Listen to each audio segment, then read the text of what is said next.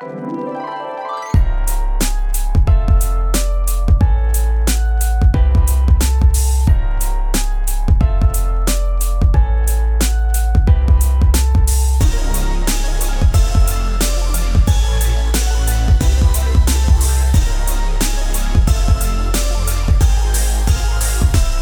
to You're Making It Worse. I'm Elliot Glazer. I'm Brent Sullivan. And I'm H. Alan Scott. We're here. We're queer. Meh.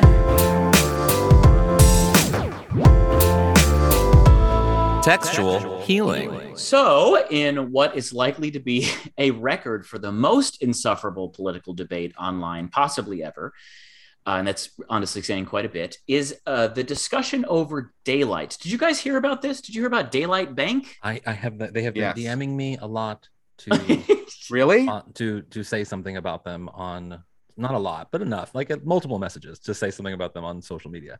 Oh, Oh. wow. We Yeah, should like harangue them to give us money to add them to Oh, our. I mean, I don't. They might roster. be fine. I just, I just that's that's just not something I do. I'm not. I'm just Yeah, not yeah, one of those people. Yeah, you're not one of those guys. Were they offering you money? I didn't even engage because I that's just not something I do. I, you know, I just wouldn't do that. It's, it's like it's like you and Grindr. I don't engage. Um, so Daylight Bank is a banking resource slash app slash couldn't quite tell ultimately what it was that hit social media just recently. It billed itself as queer banking for queer people by queer people. So Great concept. uh, yeah, yeah, I mean, uh, sure.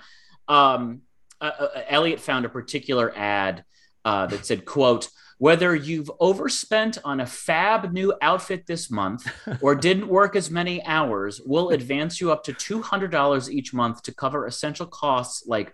Hormone treatment, healthcare, or those Gaga tickets that'll Oh. sell out before payday. Okay, yes, that's tacky, but that's also awesome.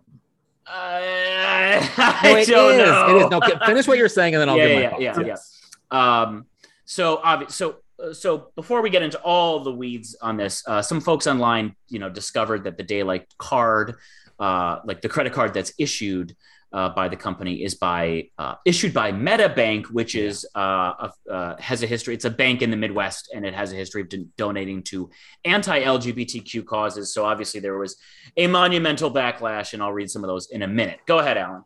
So I, I get where you're coming from, and yes, the ad is to, like poorly written and probably a little kitschy in a lot of ways, but we should have, and I hate to be the history nerd here, but we should have a history lesson on queer finances and the state of queer economics. It's very similar to in many different marginalized communities dealings with banks. I mean, historically, Black Americans have had a Yeah. shit ton of trouble trying Yeah. to get loans and trying to get bank accounts. W- women this- women couldn't get credit cards. women like- couldn't get credit cards until like some places The nine- like 70s. late until, 70s. until like Elliot Yeah. was 12 years old. yeah yes so i mean banking for marginalized communities is a very sensitive topic that is that is needed that is a needed discussion that needs to be had and having that extra source of income where they will loan you a certain amount of money for certain things maybe not the gaga tickets but yes hmm. paying for your hormone treatments if they aren't covered under your plan that's a huge huge huge thing for someone going through that process. And it's having a bank that that represents a very specific part of a community be it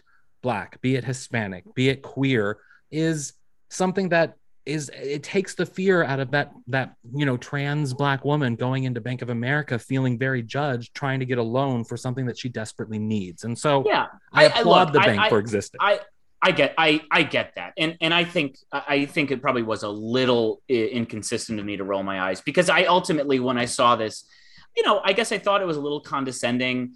Um I, you know, the uh, writing's not great perhaps- they should have probably stopped dming me to like promote him and maybe Yeah, hired me to write some copy That's hire all. some better copywriters. But um, the guy, I mean, Gaga in particular, I know she's like big, but it's like she was big like in 2012. You Well, know, she's like, still big she just won an Uh, she- she's yeah, she's no, she's still big. Like, but you're like, I don't think of Gaga as like the go-to like gay reference. Anyway, uh, so I I I get what you're saying. I I don't know. I guess ultimately, I I personally think we should work towards uh, a world in which no one should feel uh, intimidated going into any bank anywhere.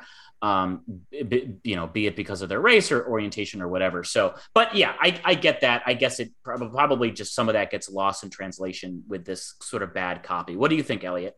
yeah i think i, I mean I, I i also was like hey this is a cool concept you know like i, I do think it's a cool concept and i think it does, you know, definitely the idea of them looking out for the, the most vulnerable in the community sounds great.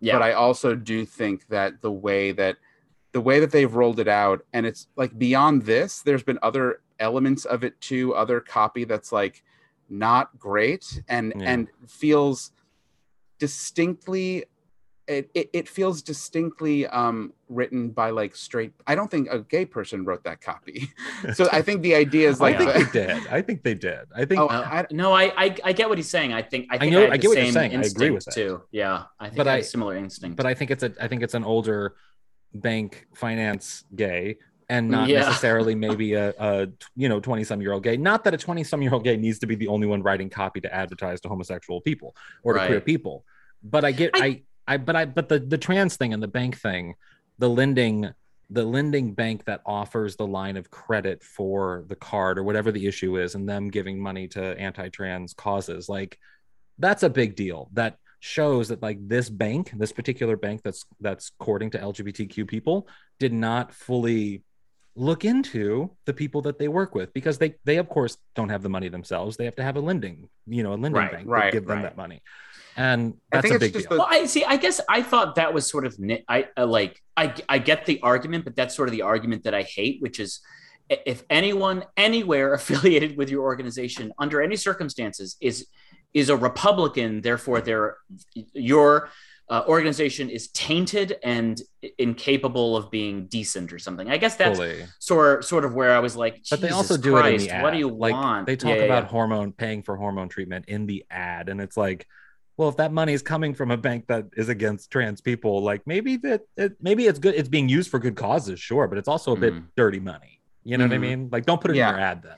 i think the I'll- idea I'll is that take it, dirty money. it kind of to me it like it only it just like I while I do think it's important and I'm glad that it exists, I just think I guess I can't help but feel like it reeks a little bit of like the corporate opportunism Yeah, of the I way that, that. like Pride works now, where it's like a brand, it's like a and again, I I think it's great that it exists. I I, I support it. I just think it had a the like the clunky rollout of it and the way they've I mean re, like the way they've reached out to people online I guess has not been great and but Yeah. also that being that being said, you know, I think it's definitely worth not taking for granted and it's actually funny to see some people respond online uh Brent actually pulled a couple like some some people ha- are so far in the other direction That it's almost crazy. Their response. Elliot, go ahead, read it. Sorry.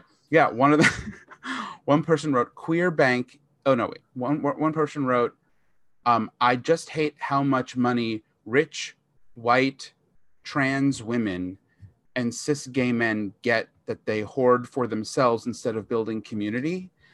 And I was like, hold on. That yeah, that, Wait, that loaded. Yeah. absolutely blew me away. That it's was also it's also factually just It's- not true in terms Yeah, of the, it's- it in terms of the trans argument. It's very not true. right. yeah right. this this person said i'm unfortunately tabs deep into research about this queer bank and i i just hate how much rich white trans women You- and cis gay men get that they hoard for the, themselves You- instead you cis know- gay Cis gay you men. men, know- he I'm has like, an argument. Cis Wait, you know, he has an rich rich white trans women in their Cadillacs just rolling around town all day long, o- own owning banks and telling us what to do and owning and even if he's bossing us talking Hallmark around. stores.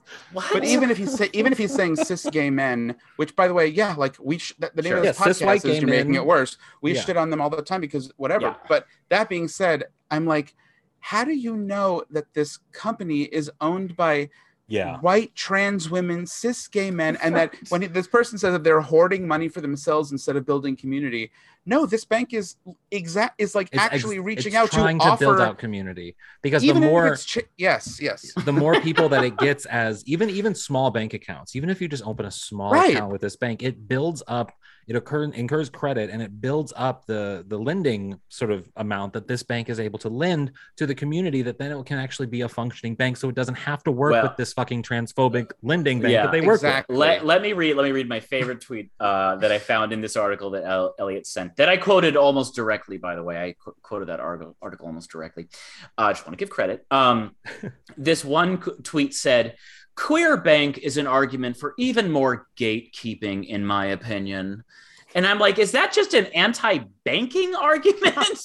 are, are, are you arguing that you should put your money in your mattress? What are you saying? I know banking. I mean, banking. The history What? of banking is really complicated, but that's that's. Sure. We need a bank. I need a bank account. I don't even. I never even have cash on me except for when I'm tipping a drag queen. I, I- I don't doubt that there are in, innumerable instances of evils and injustice that went on in the banking Yeah. system. Hopefully, that doesn't exist nearly as much. If if you know, I'm sure it does exist to a certain degree still, of course. But like, like I, I'm not saying this institution has never contributed to wrong, but like, my, I, I know people like my grandfather put all of his money in a mattress Yeah. and when he died it was stolen like it's Mhm. like are you are you arguing like like this is pre World War II that like that like The Dust Bowls and coming banking in. is problematic. It was just absurd. Believe that tweet? Some, some, some- somebody called it the the new gay banking grift. I'm like, I I mean, uh, we're No. we're pessimists, but like at this, I mean, we're not. I mean, we're not really. At the same time, like we can be critical, but I'm not pessimistic about this. I don't think any of us are, and that's the point. That like, why why be so pessimistic about Yeah. the the one place that is actually trying to be a queer bank, even if they are cringy, even if their social media rollout stinks, whatever. It's like. Why pick a fight with the Also- only game in town that's actually trying to do something? And on top of that, even if you don't like this game because of their connection to other big corporate banks, which corporate banking sure, is, and and for years since like the 70s, there have been community banks, community banking systems that is just Credit a community and credit unions, et cetera, that are they're not dealing with the big chains, they're not dealing with the big banks. They're they're all about community. Go to them. Go to Yeah. them. Your money Well, will be you- great. I think I think one of the reasons why I was maybe a little bit cynical was I remembered this sort of early in the Occupy Wall Street movement when Yeah. everyone was like, move your money to a nonprofit bank. And there was like a day where everyone was going to close their Chase bank accounts. And I, not a bad I looked into it because I had I have my credit cards with a, it was with a nonprofit. And I was like, I'm going to move my banking there. And of course, I fucking didn't because I was like, I don't want to get the cashier's check or whatever. like, whatever, like, mild step I had to take. I was like, I'm bored. and like, I didn't do it. And I just, I guess that sort of, that sort of cynicism came out uh, Yeah. of, of me where like, we've been down this road a decade ago. It didn't change anything. So, Yeah. uh, but but I agree. I agree with the take home that you guys I think are pushing, which is which is just, which is you know this is a, on par. This is a good thing. Copy might be might not be perfect, yeah. uh, but this is Where a you know a good thing for from the community. Probably not. And great. maybe they want to start advertising with "You're Making It Worse" the podcast. Oh yes, we should. Con- I'll maybe I'll respond. Oh, now you should. Yes, now you should.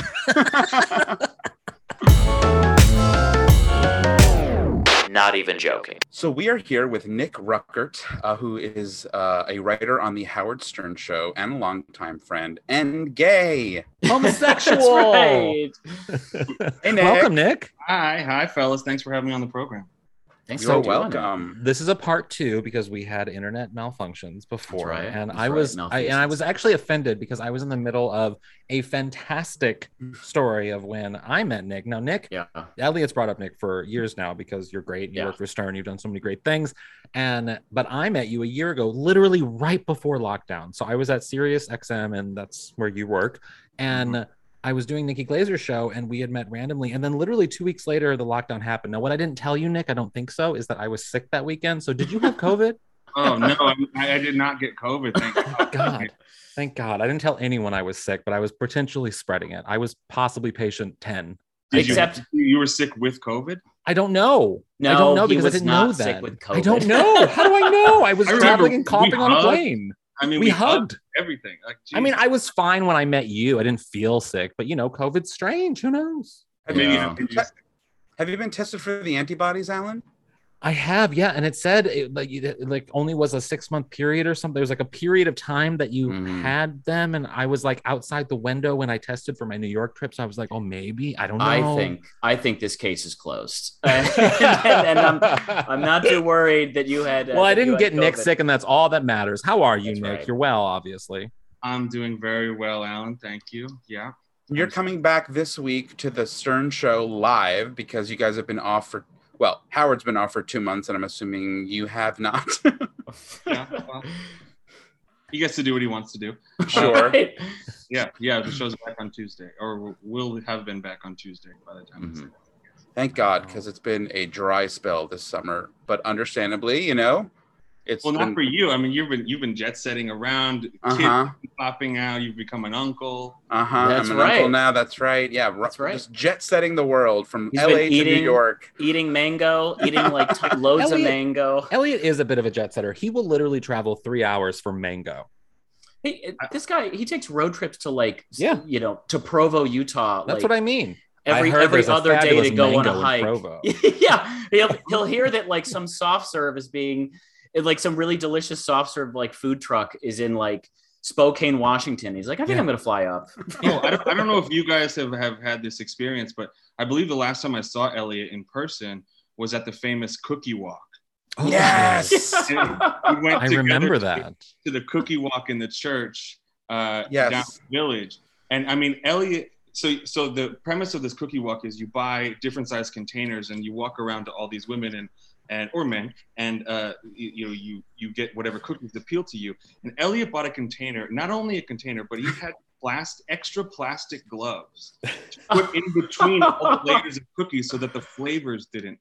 Oh, That's right. Well, you know, Brent is Brent is hard right Well, now what- because he has a fetish for plastic gloves. I Brent is do. I do. hard right Love, now. I know this about Brent. Yeah. I do. This is not the Every this is not the exact type of no. Well, let me let me explain two things. One, the Do cookie you need walk. to though? Do you need Well, to? I should explain the cookie walk because it actually makes no sense. And Nick did a great job explaining it, but it's still so weird that it, I think it requires even further explanation. Because they're mean. They're they're fucking mean. Yeah, so it's this. It's in. I, I somehow found this thing years ago in New York. It is literally. It's called a cookie walk, which is, and it's like you can only enter from the street in Mm-hmm. an elevator that goes down into a church basement in the East Village in New York, where it opens into what feels like a suburban church of some kind. Like you, you're not in New York City anymore. like anymore. a VFW hall. Yes, ex- that's Yeah. exactly what it feels like. And you pay money for a, like Nick said, like a carton, or well, you get either like a tin or a more expensive like box that's bigger and whatever. And so there's this essentially like a um a short, like a U-shaped maze of sorts with all these people from Mhm. this church, and they're constantly coming in and out with cookies. And there's Yeah.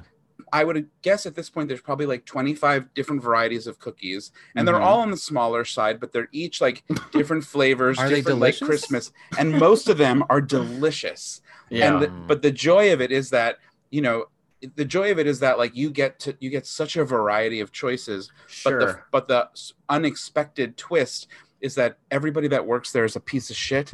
All the people all these old ladies. It's really the women. It's not the. There's like no men. It's these very dour. Oh, you. No, no. Like the men who work there happen to be nice because I think they're drunk. You know, like fa- like Yeah. Santa Yeah. Claus. But it's these like dour Like, looking. wait, how is how is one. Santa There's like an Claus old guy drunk? that said Santa. Claus. Yeah. I think I don't know. Oh. They're just jolly. Yeah, yeah, yeah. Right. But- right. the women that work there, they patrol. They patrol the aisles, and if they catch you trying a cookie, even though you're you're you're buying, you already bought. Like there's tons of cookies to be had, and so they look at you, they patrol you, and they give you these eyes. And if they catch you eating a cookie, you really get. They like yell at you. I've been yelled at. Wow. my God. and now and so i do a lot of the like fake thing where i'm like yawning but i'm really trying a cookie Oh my, oh my god. This is Oh, completely Elliot. unlike This the is- cookie convention that Elliot suggested we go to, Oh my where I God. basically paid money to walk down the sugar-free, gluten-free, everything-free was aisle gross. of Whole Foods. Yeah. Like That was it was mistake. the grossest convention. Yeah, it was, that of course, bad. it's LA. Yeah. the, the Oh. cookie walk is wonderful and uh but to and- but to also just to defend myself because you can't try these cookies Yeah. i need to essentially ch- like They had no them. samples. They had no you samples. can't sample you can't Oh, sample no, no, them but they had no offered despite, samples. despite that you No. paid forty dollars at the door. exactly that that is insane. so I, am like i want to ch- i need to f- separate them by flavor so they don't get combined Oh so my before we get oh, back to Nick, I do want to point out briefly, like the most contempt Elliot has ever used when speaking towards a person on this podcast was a series of women that didn't want him eating cookies. Just just to establish that's that's Wait, his priority. they're probably system. elderly women too. Am I wrong in that? Yes, they are elderly. They are women. elderly women. But let's get let's get back to Nick because I want to hear a lot about I want to hear about Stern and and- Yeah. and El- 'cause what do you Elliot- do for Stern? Yeah, yeah, yeah. Tell us about that. Well, uh, I'm a writer, um, as are all three of you, I believe, in some capacity. Yeah. Uh, so you know, I, I write jokes. Uh, we come up with premises for bits and contests. What's probably your proudest like premise or bit that you've come up with that you're just like that's that's That's something on the resume? I think Uh, I think I already know what it is, but okay, go ahead, Elliot. is it hit him with the Hein? Oh yeah. Well, okay, yes. Uh, so uh, this I'll take a little explanation, but I'll try to make. it Yeah, yeah. Um, so there's a, a coworker I work with named Jon Hein. Uh, he hosts the show after Howard's called the Wrap Up Show, which Elliot has been on many times, being such a fan. And um, he's kind of what I guess I'd call low energy. Mhm. He, he hosts this uh, sports show, or he did on SNY, where they talk about the Mets all the time, and he'd Yeah. have to be like Sounds real exciting. yeah, he has to be like, we have to be in like, oh my god, did you see? Uh, god damn it, I don't know. versus- Right, right. and uh, and so uh, every day when he would get up to leave, I would just look at him and I would say, uh, "Hey, Jon, hit him with the Hein," just meaning like give him that energy you're so famous for not. and uh, anyway, somehow it took off, and Howard loved it, and so he started saying it, and then it kind of grew beyond the universe of the show, and it like sportscasters started saying it, and it came. Oh. It was on like uh, The Oscars. and stuff. Yeah, and the big one was that Jimmy Kimmel used it to close both the Emmys and the Oscars. Oh my god. And- that is I'm and- so happy to cool. an EGOT as far as I'm concerned. And Sarah Silverman used it at the DNC. Now tell me you've gotten a raise for, just for yeah, that Yeah, I was gonna say, like you, you, like, deserve residuals? something for that. Uh, uh, you know, uh, I'm sure that factored into why you know I'm still employed. right, right. You haven't been fired yet. But it's still, Um, I'll still be watching something and it'll come up and like it'll just be said, and I'm like, holy shit. Have you ever said it in bed? Mm-mm. Said no, Mm. no, but I hope Jon has wherever he. Is. I know he's listening. I hope he has said it. the best thing about Jon Hein too is that he is a very like serious man, which is Oh. also also begs the question like, how does one work at the Howard Stern show when they when like someone like Jon is very like staid and sort of controlled so- and keeps it it is together. as fuck. He's what?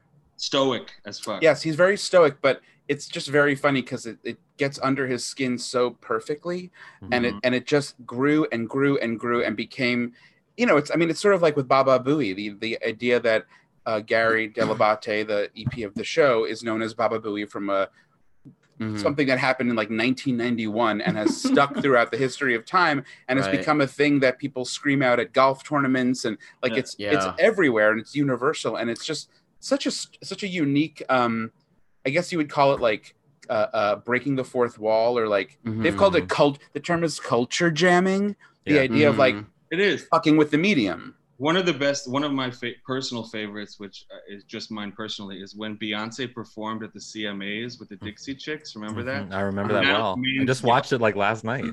Natalie Maines yelled it when they went when they did an instrumental break. She just yelled it, and I don't even think we ever played it because audio.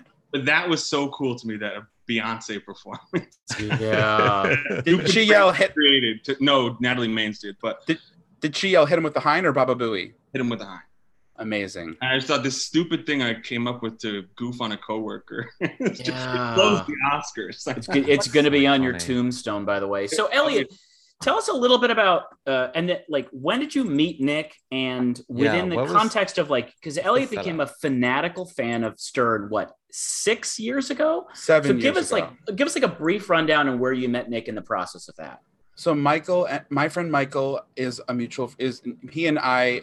I forget exactly how we how who met whom first. Okay. But- Isn't it a live journal or something? I think it was probably Live Journal. It's always right. live journal Oh, with it's Elliot. always It, Live literally Journal. everything stems back to live journal. I actually I remember I met Elliot at I actually still remember this. I met him at a comedy club, Rififi, and I remember that night he was wearing um, a raincoat with nothing underneath. yeah. That was like that what he was wearing right. that night, and I I, remember, remember that, that. really sticking out. Yeah. Anyway, go ahead, Great, Elliot. great. Um, uh, uh, that threw me off. Uh, so okay, so basically, my friend Michael, who's friends with Nick, Michael is a media literacy teacher and just a longtime friend. And so he's sort of a and he's a sort of genius. yeah, he's a genius and he's he's essentially like a, a, a media I wouldn't even know how to describe him. He just he just knows everything about Yeah. media, media and film and TV and so anyway, he's always had immaculate taste Mhm. and would always implore me to listen to Stern because he knows I would love it. And I always said no. He's like, I was like, he's Yeah. racist and misogynistic. And Michael was like, I promise you, that's not what he is. That's not how it works. Not And so 90s he Stern finally- anymore. Yeah. Right, but I didn't understand that. And eventually he got me to listen to Howard interviewing Tan Mom, Patricia Krentcil. Remember Tan Mom? Mhm. About Yeah. Yep. yeah. Do I And he- ever? yeah. Well, you do, of course. But Howard was interviewing her about the incident where she was tanning, she was like allegedly tanning in a tan bed with her kid or whatever. Anyway, Howard in- interviewed her as if she was like a head of state, you know, like like he was interviewing like, or he was like like he was interviewing uh Gin, just you know Ruth Bader Ginsburg or something Yeah. and it was so it was so fucking funny and so witty and i just got hooked and basically the world of stern became like i just dove in and started listening to the archives and like listening in real time and whatever Yeah. and then i don't but nick i don't remember how how we met as a result of that Well, I do. Um, so I didn't I didn't know Michael before I knew you. We sort Oh, of okay. all, all kind of met at the same time. But you were on you were coming on the Oh. Wrap show, but I was I don't know if I was at, if I was sick or I, I wasn't able to meet you there. But that night we were both on Matt and Bowen's I don't think so, honey show at the Bell House. right So I from las think I remember coming up to you and yeah, and I just think I remember tapping on the shoulder and saying Elliot. You're like yeah, It's like, and that that is how we met. and oh Mike- right um, and yeah, it was uh, you know love at first sight for me. yeah. that's right Wait, so but but Nick, tell us about your like how did you get into Stern? When did you get the job? Like did you always love it or did you not love it until you got the job? I didn't. I did not always love it because I didn't grow up with it. I grew up in California, and Oh. I think in LA it's really really big, but it it just never was part of my consciousness. I mean, of course, I knew Yeah. who he was, and I'd seen private parts and stuff, but Right. um, it wasn't until I just think I really remember it was when he interviewed Rosie O'Donnell because they had, such Yes. a feud. They had had such a feud in the '90s. So I think in I think it was 2009. Mhm. She came in and he interviewed her, and it was so it was such a good interview, and they've continued to have great interviews together since. Yeah. But that I just I I was like I really like this, and I just sort of got hooked.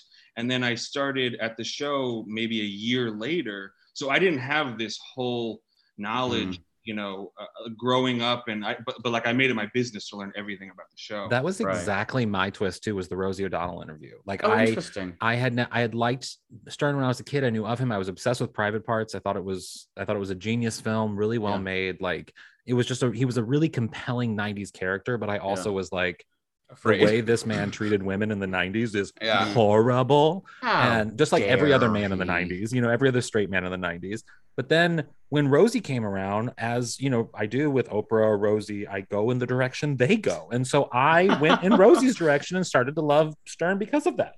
Oh, yeah. I think Go ahead. Oh, I think it's worth adding too that like yeah, what you're referencing what you're saying, Alan. It's like in the he was so I mean he built a career off of being uh you know uh, uh, the center of attention and, and- being insane. I mean his whole thing jock. was he was a shock was a shock jock. He was out of Yeah. his mind, as he would say now. He was out of his mind, insane, doing anything for attention and having like a black hole in his in his body that he needed to fill with anything to get Yeah. attention. But what we should add is that the reason that I think I got into it, and at the time that Nick that you started, Howard had begun his sort of like serious Sirius FM career in a sort of post psychotherapy phase when Mm-hmm. he essentially evolved and, and and at that point he, he he's become sort of polarizing within the fandom Yeah. because he is a very uh, evolved uh, He uh, sought redemption. rogue I, I don't think he even sought it i think he just ended up Yeah, sounding Got it. get sounding smarter and and really t- like tuning into women as silly as it sounds like feminism women's rights and gay rights and just he very much aligned himself with like being on the right side of causes, but without it ever being activism. It was very casual Yeah. and and subsequently he's I think done a lot in that way as well as even you know George Takei is often on the show as like a Mhm. sidekick and I think that having George on who talks very openly about being a sort of domesticated gay husband Mhm. you know he's goofy and he's funny and he's silly but at the same time just having him talk about it in a very normalized unremarkable way i think probably does a lot more to change minds of potentially Yeah. like straight you know conservative listeners than i Yeah. think activism would I agree. I think I think now that you mentioned George, George is like technically the announcer of the show, so he'll come in and sit in. He used to sit in for weeks at a time. Now he'll you know he'll come in for a show, uh, you know, a couple times a year, and he just has that great voice.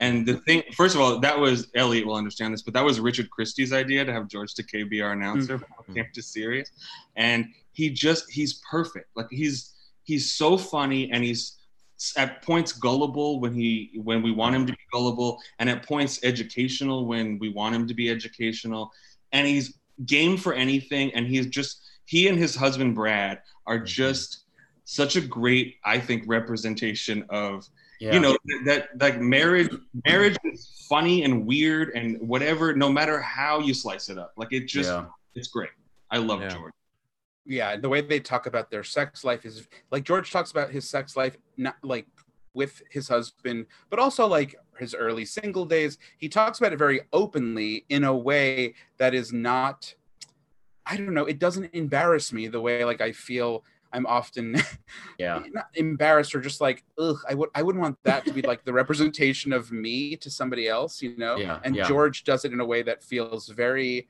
real and funny and and and goofy but it's not it doesn't make me well because it doesn't goes it goes to i mean one of the i've always thought this and i think i think rosie was talked about or someone talked about it where the thing about howard is like if you if you really no matter what you think of him no matter what you think of his past no matter what you think of his reputation whatever it is when it comes down to it there are certain great sort of broadcasters journalists people who can communicate with people and who can bring uh, who can elicit responses in people Yeah. in a way that like gets them talking more and more and more to the point where sometimes they're like i didn't even think i was going to talk about that Mhm. and Howard goes in that canon of sort of great broadcasters who knows, for better or worse, knows how to get the good and the worst out of people and knows how to get people talking. And that's that's what a broadcaster is supposed to do.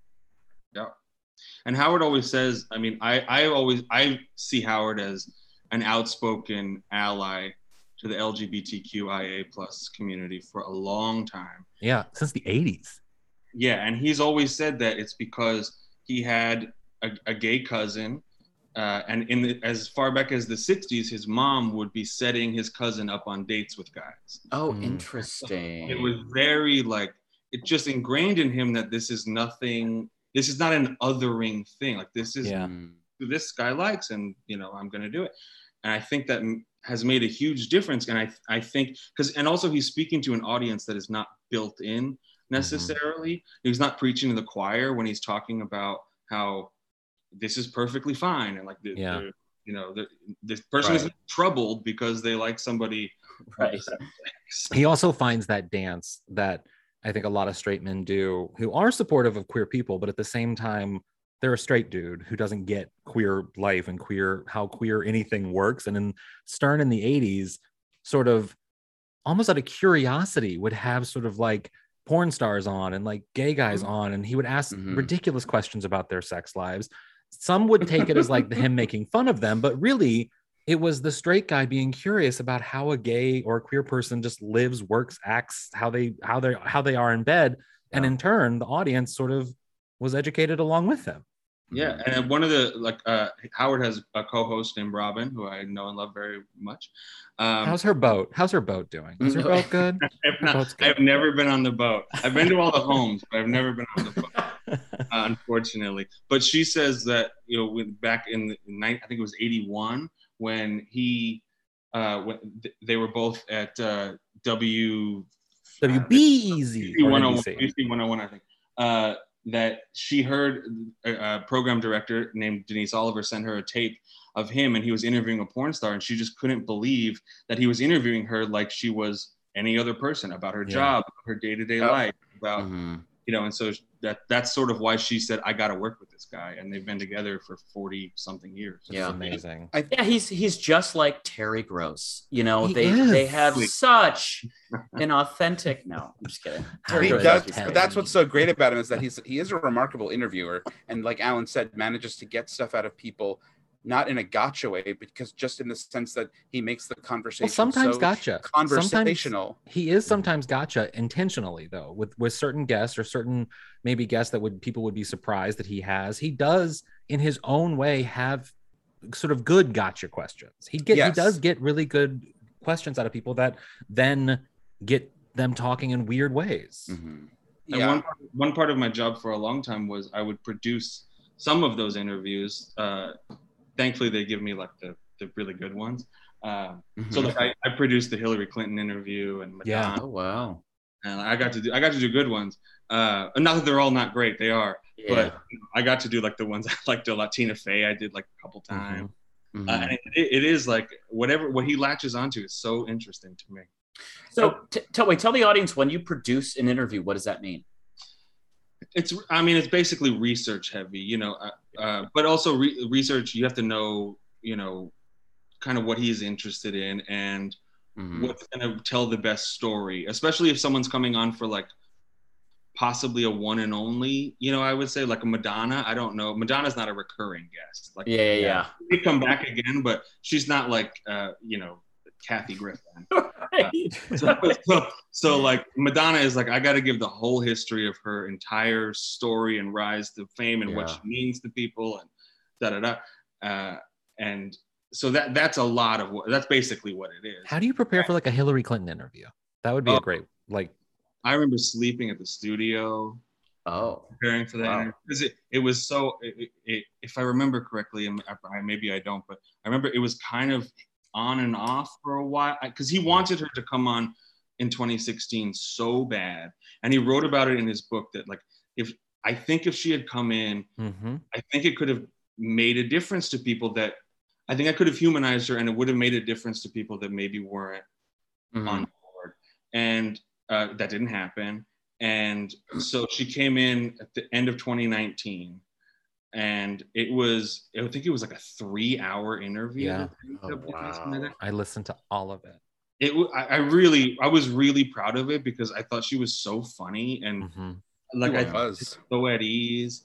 And but yeah, I, I but it, it was sort of like it's happening and then it's not happening and then it's happening. And I remember I think it was Thanksgiving. I remember coming home uh, from a, a, a lake house upstate on Thanksgiving and being getting like a text that had like a one of those red alert sirens.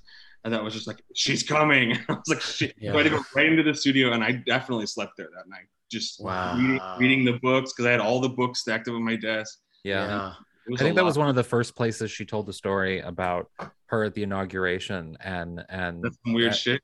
And yeah and that after after trump's speech which she talked about being like just blown away by and how shocking and disgusting it was that that george bush leaned over to her and said can you believe this shit or whatever Yeah, that's whatever some. That's he said Yeah. that that that wasn't some that- weird said, shit. That's some weird shit, huh? yeah Yeah. which i mean the thing is the thing is like and even with like howard saying that he could have humanized her which i think he could have but the problem hmm. and i think the the role that stern sort of plays in culture is that there's no way in the world a presidential candidate like hillary clinton could go on the howard stern show and she would survive. You know what i mean? Like Oh, I at, at that, disagree. that, at that time in 2016 while she was running like it's it, like every single political advisor would tell her do not do this. And sure he might have been able to humanize her but it's it's sort of like it sort of speaks in a way to like the current climate of sort of men who've been around for a long time who have interesting backgrounds and stern definitely has a controversial interesting background and that dance they have to play with dealing with sort of modern society modern sort of getting interviews like hillary clinton in 2016 that's a that's a part of that I'm actually surprised to hear you say that because I think the opposite. I think I, I, ultimately don't know if that would have changed the election. I, I do Yeah. think Howard makes a good point that I think he certainly would have swayed some votes. but- totally uh, and of course, hindsight is twenty twenty. But I, I do think it's a misstep from the political advisors. There's no doubt every one of them said no. And now Yeah. looking back, you're like, you know, why couldn't you? I mean, he's not going to ask her about her pussy. You know, like why couldn't you have gone on Stern? i would love to hear her talk told about her pussy five, 10 million people that you're you're act you're not a robot. You're actually a really incredibly smart, thoughtful, Yeah. but at times casual and funny person. Like I I, I think that's fully a- i'm just saying about the Yeah. legacy of stern with Yeah, someone yeah, like clinton at Sure. that time it's hard it's a hard it's a Yeah. hard reality that i think a lot of men in public have to face right now sure. Yeah. I do I do want to point out that she herself made a joke about the lesbian rumors about her. Mm. How she made it herself. She Despite what people may think, I love my husband. She was so wildly accessible in that interview yeah in a way that I just, yeah, I guess I just wish that she had done it earlier. And I, I like, I, I also don't know if I, I, I- think it would have, I do think it, it would have helped her if she had done it, even though it would have been a little bit of a, of a landmine. I, I Mhm. guess I, I just don't, I think, well, also, um, Stern had supported Hillary since 2008 yeah he like has been a fervent supporter of her since He's the beginning. forever. So I don't think he was he would have done anything to like make her look bad. She Mhm. just and and also he didn't in this interview either. He just kind of Right. you know No. he just let it go. But um also I mean separately from that, you Nick are a big theater guy. Uh, and so Right. you go to th- you you see a lot of theater with Robin, right? Well, I no, I've seen I've seen one. I saw Hamilton with Robin. That was. Oh. So then I guess it, you know you live in New York, you see a lot of theater, and I guess it really begs the question: Have you seen Come From Away? Right. well, Elliot, uh, I don't think this has changed since the last time we've spoken. no, I have not seen Come From Away. You I- plan on watching it when it's on Apple TV? Yeah, you know, be, only because of you. Uh, I do. I plan on watching only because of who was it? One of you who sang songs from "Come From Away" on this podcast? i mean We I, I don't even Elliot know has. songs and i may have i don't know Yeah, yeah, yeah. One of you. It was like it was like American Airlines. or Yeah. Have Yes. the prettiest plane. Yeah. Wait, should we we should we do a live like record a live watch of that together? That might That be a is a fun cute- thing for that the three of fun us to watch. I would happily do that. I I hate that show so much. Yeah. That's the Yeah, Patreon, baby. But uh, do you? So do you love? Do you? I mean, Nick, you. I mean, I'm sure you don't mind me saying you. You're not a. You don't come across as like a particularly cliche gay by any means. Do you love Broadway? Is it musical theater? Is it just like? wh- What do you like about it?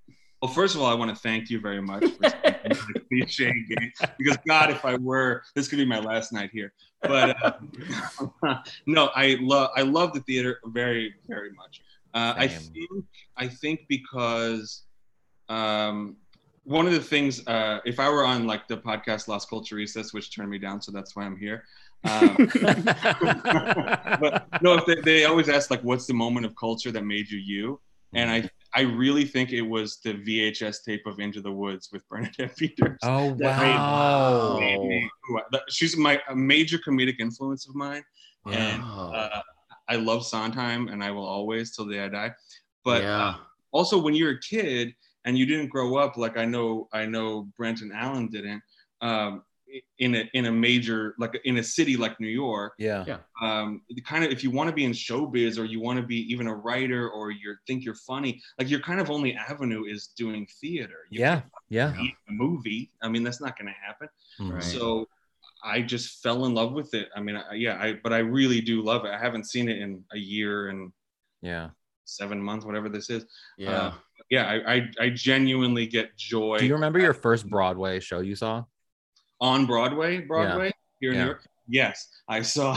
I came here when I was 16 uh, to visit a friend, and we saw Wow. Wayne Brady in Chicago. Oh, my that's God. so funny. My first was Chicago. Who did no I Say? Who was in it though? I don't even remember who was in it at the time. But I was I was Ashlee in high school. Simpson, It was in the late '90s, so I don't Wendy even know. Wendy Williams. No, this you- was before all of that. You know, my weird, my weirdest experience was also at Chicago because I went back again because Mel B was in it as Roxie, but but uh, it, it was her final performance, so I guess she felt she could be a little loose, which is Yeah. not what you should like. Actors actually prohibit that, but Yeah. so she broke into Spice Girl songs in the middle of Oof. Ah! And then she thanked her daughter, like she talked to her daughter off stage. Like it was the That's weird. so funny. Whoa. You know, when I met you, Nick, the night before, I was actually contemplating going to see Erika Jayne in Chicago. oh, I you should didn't. have. I Alan, didn't. You should have. I know. Free Erika Jayne. Free Erika Jayne. Thank you. Thank you. Nick, did you did you uh did sorry, one last question. Did you would you ever want to like write theater? Yes, of course. Okay. If, I, if I can make a dollar doing it, that's what I would be doing. Mm, Yeah. mm. You Oh, should write wow. me a musical. You should write Sadie Pines, the drag character, a musical. Did he And There you. I'll do that. We'll do that. Okay. You can sing, right? It's No, Brent who can no, sing.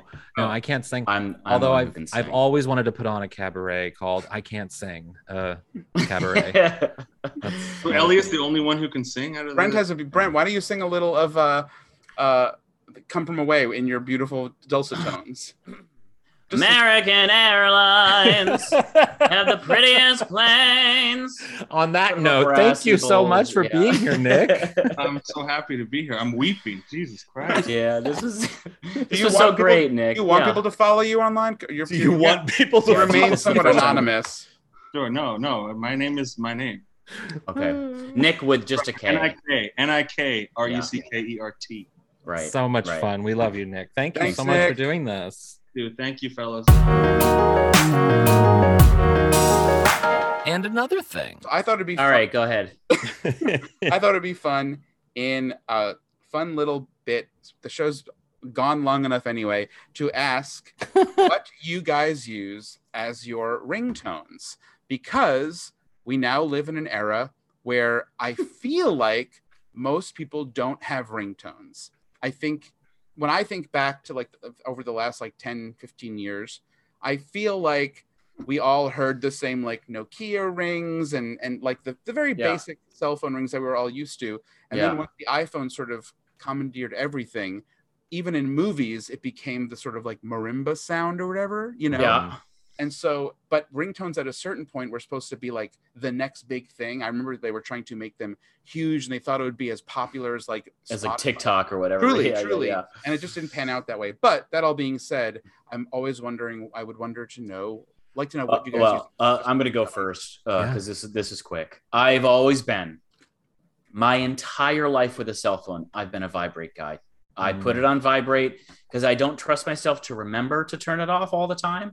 So I, it's always on vibrate. I've never had a ringtone. However, I- Ever? ever. Wow. I've never had a ringtone. However, I did used to specialize, personalize my outgoing voicemail, which is obviously a thing that was Yeah. also way bigger 15 years Oh, ago yeah. than it is now. I mean, I haven't heard a personalized one in fucking, you know, 10 years. And so I, I, I always would do that. And my, I, I will say, I think my favorite, my favorite one was I quoted a Kanye song and and it was uh my my vo- outgoing voicemail was i ain't saying she a gold digger but she ain't messing with no and then the beep uh oh my god. and my and i remember my so friends dumb. my friends would my friends all like loved it and then my mom was like she was like what's that like a gold mining 1860s quote you have on there and i was like oh my god. That's, so That's funny. all right go ahead alan go ahead alan I, I I do still use per, I use personalized ringers and more importantly text tones for people uh, that Right. are, are specific to the person so I know who is texting me like when Sure. they're texting me or calling oh or whatever. wow okay yeah. Um, so like you guys have very specific text tones that I know that's Elliot's texting me, Hmm. that's Brent texting me. I have a friend in DC. He has a fire hydrant because he has a big dick. And so that is like a that's a that's a text tone that I know it's him texting me. You know, everyone Hey. has one, but my favorite hey favorite friend hey friend my- in dc my regular one is um is this one. Hold on. That's my default. It's the Nokia one. Oh wow, smart. okay But then Meta. for all for all the good friends, I have a special one, and it is How you doing? it's Wendy saying how you doing. Wait, wait, let me wait. Turn keep it on. I'm gonna send you a text. Okay. I'm gonna send you a text right now. I want to hear what my text tone sounds like. All right, Okay. put it to the put it up to Hold the. on. I had to turn my phone up all the way. Did you hear that? Yeah, I Do did. I did. it's a- Also, should I should I send one now and it'll be yeah, a different re- text? yeah, yeah. Send, send one. Send one. Okay. That was Oh, that Brent, was me. Oh, I like I like that one. and that was Elliot. Oh, say, wait, I didn't hear. Oh! I didn't hear. Text it again. Text it again. Text it again. Everybody be quiet. Oh, I like that Oh, one. Yeah. fun! So it's- so it's just- it's- cheerful. it's different for everyone so i know but i only do it with the special people like i only do it with people i like communicate with a lot or like i I'm want to i want to like honored. as if i hear that tone i want to be able to be like oh i got to respond to that quickly whereas if it's the regular one i won't respond for a while Alan, read the text that Elliot and I sent you. Okay um Oh. so uh, brent texted me hi fag hi fag twice and and elliot texted me hi seven which is actually not the size of elliot's dick um no, i don't know why Oh my He's god. texted me He's, seven. he's Okay, dropped, okay. he's That's the dropped some circumference. hints. That's the He's- circumference. He's dropped The some hints. Okay, here's you guys want to hear my ringtone? yeah He's hung like a football. this is a ringtone that is actually like it's bloated Sorry, moving Elliot. on, sorry. moving on. This ringtone is actually specific to our past our guest, Nick Ruckert. It's a drop from the Howard Stern show. Gary? Gary? Gary, where are you? Gary, come in here. It's it's Richard Simmons yelling Yes. for Gary. Oh, I thought it was Jerry Lewis. no, No, it's it's- it's it's, it's, it's Richard Lewis. Simmons yelling, and people will always, if it rings, people are like, "What the? F-? Who's is someone That is yelling really at you?" funny. That's But I've so always funny. been. I've taken a lot, a lot of pride in my choices for ringtones. I've had um some. I've had some really good ones. This one was a particular fave. Beverly Hills Cop. Oh, that's song. a Oh, that's a one. That- good one. That song God, used to that scare, reminds me- that scare brings me me as a back to, like, child. do you have do you have a lot Yeah. of like I tend to have like like for when when um Naomi texts me because she loves Wendy Williams so much, I always have uh clap if you care. Clap if you care. Clap if you clap if you care. Okay. It's just I, I'm just very I'm just very proud of having like cool songs. Like I had Mhm. cool songs and then but I think Brent's doing a, a bit with a with a beep is probably the most It's the the most best. witty of all of us. It's definitely the Well, I appreciate that. Thank you. um I'm trying to think if I have anything else funnier. No, that, that was honestly the funniest that it would get that I got, but I'm proud of myself because I needed to have I just love having Richard Simmons screaming. Yeah. You should put you should put yourself singing on there. No. oh, that'd be insane. Don't do that. You can't do that. Insane. You we would, we would great. make fun of you endlessly. I Oh, would I- I literally would never it. do that. But in in the meantime, uh, up until I was had Richard Simmons, I had Faith Evans. So Oh. it's quite a variety. What was the Faith Here, Evans here's one? the one. This one.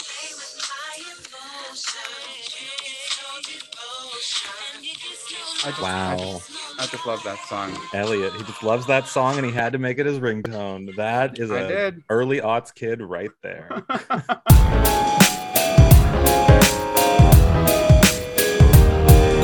What would your aunt say? Brian, what would your Aunt Ramona say about something she heard on today's show? My ringtone is Lawrence Welk singing "Mary, Mary Had a Little Lamb." My Aunt Joanne would say, you know, Howard Stern remarried uh, a uh, Shiksa, but I'm happy for them. I'm happy for Yeah, them. right. Mhm. How about Aunt Anne? my aunt Anne would say, "I hope my ringtone is a is a Mm. fire truck because you know I have big." Actually, never mind. I'm fine. Wait, fire truck or fi- I thought it was a it's fire like a fire hydrant. siren. It's like a fire Uh, siren. hy- thing. yeah, yeah, yeah. Oh, Yeah. I was thinking like Yeah. a fire hydrant. I'm like, that's a weird No, dick. like a fire truck alarm siren thing. right, right. Got it. Yeah. All right. Well, on All that right, note- everyone. I'm Elliot Glazer. And I am Brent Sullivan. And that makes me H. Alan Scott. Oh, she. Oh, now she's mad. Now she's mad. Being on brand. Man, when she don't get to Cool. say her name at the end, man, she beats the shit out of me every time I see her. Next time I see her, Eat the cake, Brent. grab, she grabs, grabs my head and bashes into the wall, Cake. Brent's bloody. Brent's bleeding bleeding. from the nose.